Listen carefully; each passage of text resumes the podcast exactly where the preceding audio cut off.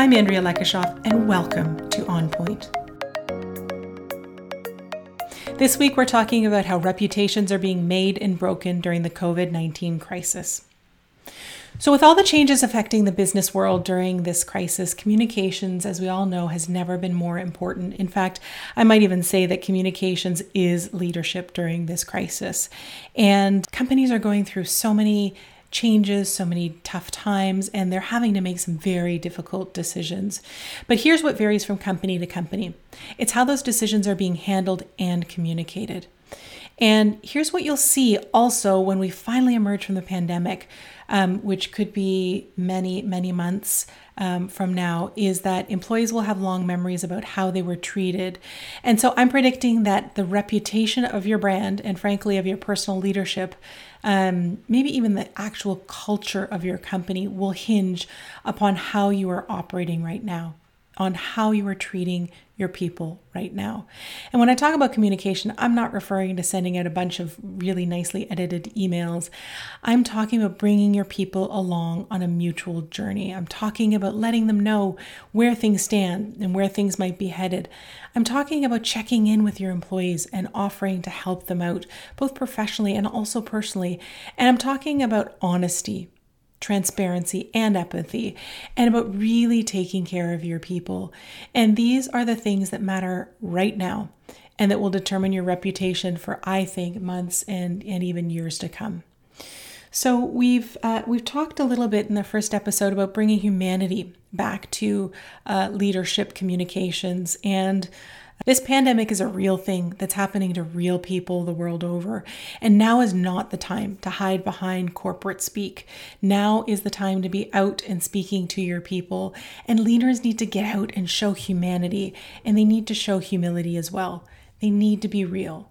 And they need to be willing to have those tough conversations and explain the facts without sugarcoating things. This is not a time to massage your message, it's time to tell the unvarnished truth. And it's time to talk from the heart and help your people understand what's happening and let them know how deeply you empathize with the effect that it's having on them. And now is time to show genuine gratitude for your people's contributions. So here's a really good example. I really like it. Let's go back to Queen Elizabeth II's address to the United Kingdom. There was no sugarcoating, there was no advice. It was just genuine thanks and reassurance. So here's what you can ask yourself are you thanking your people over and over and over? Are there things you should be doing because they're the right thing to do, like paying frontline workers more? Are your communications direct, clear, and brief? So imagine the long term effect if instead of thinking, oh my God, here's another corporate email, your people start to say, wow, that was a really personal conversation I had with my manager, or Wow, our CEO was incredibly open and even vulnerable in today's town hall. That will have a major and lasting impact on not only your people, but on your culture and your ability to attract uh, top talent moving forward. And frankly, it's okay if you don't have the answer to someone's question. An honest acknowledgement that you don't know an answer can help you gain tons of mileage in itself. Don't be afraid to acknowledge how hard things are, particularly if you're having to cut more jobs or cut employee salaries to survive. It's really important for your team and your people to know where you stand. Um, also, apologies can go a long way. If you're having to cut employee programs, let them know how sorry you are. A sincere apology can also go a long way. And of course, actions speak louder than words. And as a leader, you need to show that you're personally invested. So, a senior leadership team, as we've seen out there, that protect their own salaries while cutting others, well, they'll quickly be written off as self serving. However, leaders that take pay cuts ahead of their team or even deeper than their team will be respected as team players and really generate tremendous loyalty. And now is also a time to inspire others through action. Inspirational leadership comes from action. Look to leaders like Galen Weston. He's done such a wonderful job Um, what a powerful, powerful example of a leader. His executives are working in grocery stores and helping to stock shelves rather than staying home. So consider how your leaders and how you can get into the trenches with your team. In fact, this could be a really great opportunity to establish practices that will set the standard now for how your company will operate in years to come. It's also a time, I would say, to listen and get personal. What I've learned over the course of my career is don't assume that you know what's on someone's mind. Don't assume you know how they're feeling. Now is the time to ask them. And after so many weeks of just communicating to employees, it's now time to, for leaders to really listen. We've been advising our clients to survey their employees and hold virtual coffee meetings in small groups to ask people how they're feeling and what they can do to help and what they need to continue working and being productive. And here's what some of them have found this idea of going back to work is creating anxiety for a lot of people. There's also another group of people that don't want their kids to go back to school. I am definitely not in that camp and would prefer to have them work from home moving forward. And this is all based on anxiety and fear, and they're all feelings that really need to be acknowledged. All of these learnings will be essential in helping leaders define what their company will look like, what their new normal um, will will be. So when your people talk, listen carefully to what they're saying, because their new normal might very well become yours. And the fact is that we're not going to get a quick, instant, all clear anytime soon. And when things do start to improve, there's likely going to be a gradual and probably a lengthy transition back to normal life. So it's really important to start to really truly understand each of your team members' individual situations, their individual anxieties, and their individual fears, so that you, as leaders, can start to construct what your future workplace will look like that folds those anxieties and fears into place. And by the way, uh, one workplace will have the same anxieties and fears as others. So it won't be your people that you'll need to change. It really is the way that you adapt to your situation. And what's truly important to that is to start communicating back to your people what you're going to do to accommodate them, what you're going to do to help them feel more comfortable, more safe, and then start to take action.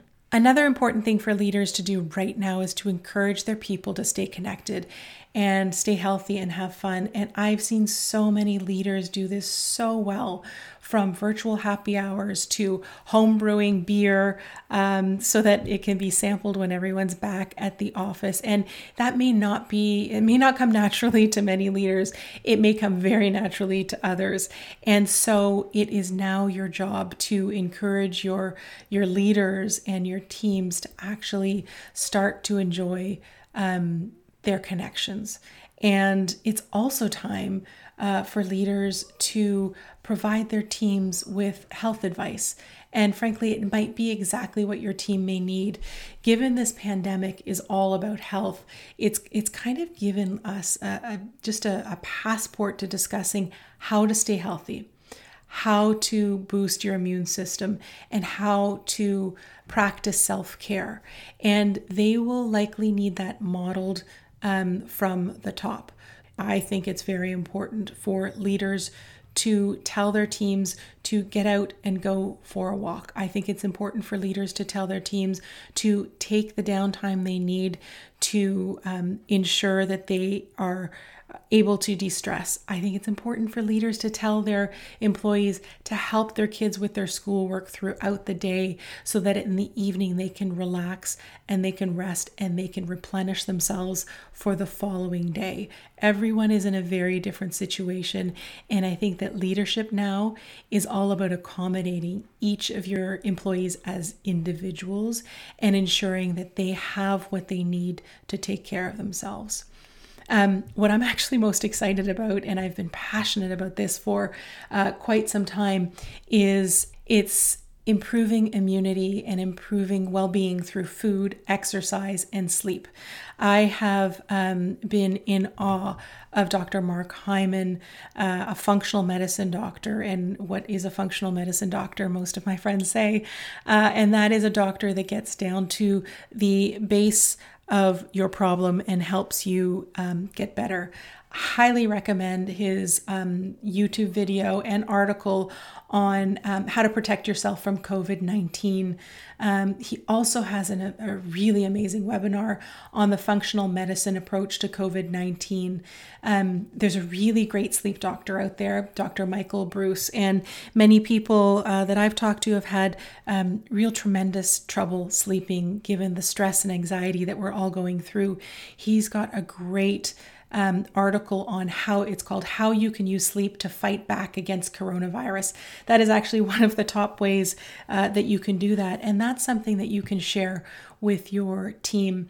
Um, Dr. Rangan Chatterjee is another one of my, my trusted sources. He is a UK doctor that is on the BBC all the time. He has a great podcast, and he has a, a great podcast that's called How to Manage Anxiety in the Face of a Global Pandemic.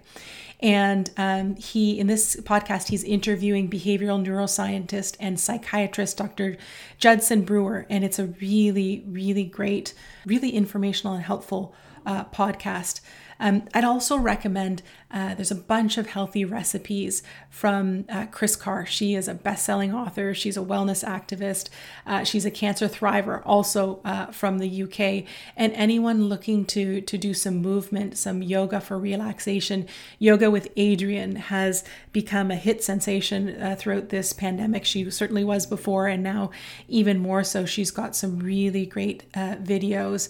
And anyone who's looking to go inwards and really focus on meditation or um, radical acceptance. I've, I've actually practiced and studied with um, Tara Brach, who is a psychologist and author, and she's a meditation teacher. Anything by Tara uh, certainly speaks to me, and it, it might be something that you can share with your team. Uh, again, all of these are not truly traditional uh, resources that you would share with your team, but now more than ever, they need really good resources to take care of themselves. And um, Here's what I'd also recommend is that while you're at it, help your team see the lighter side of things by sharing a regular dose of humor, whether that's in your weekly email, in your town halls. You know, maybe you sponsor a, a challenge or run a photo contest, or even I was on a, a great conference call, a Zoom call last week where uh, someone had a, a prison uh, cell behind them, another one was in the COVID 19 lab. So if you're a leader, even at the highest of levels in companies, do something like that to put a smile on people's faces and really just show them that you're in it with them and you're not above having uh, a good laugh or two. And finally, to wrap up, my main message is this. How you treat your people during this crisis will establish your reputation and your corporate culture for years to come. So forget about the overly massaged corporate messaging delivered by leaders who stand apart from or above their teams that's no longer the norm. What we need are leaders who work side by side with their people. We need leaders who share tough news with compassion and empathy, and really who make transparency their top priority.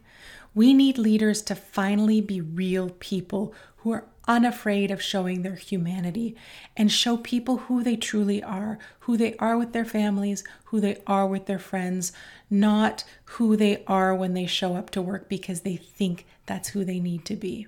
And when this pandemic is over, those are the leaders who will have made a lasting impact.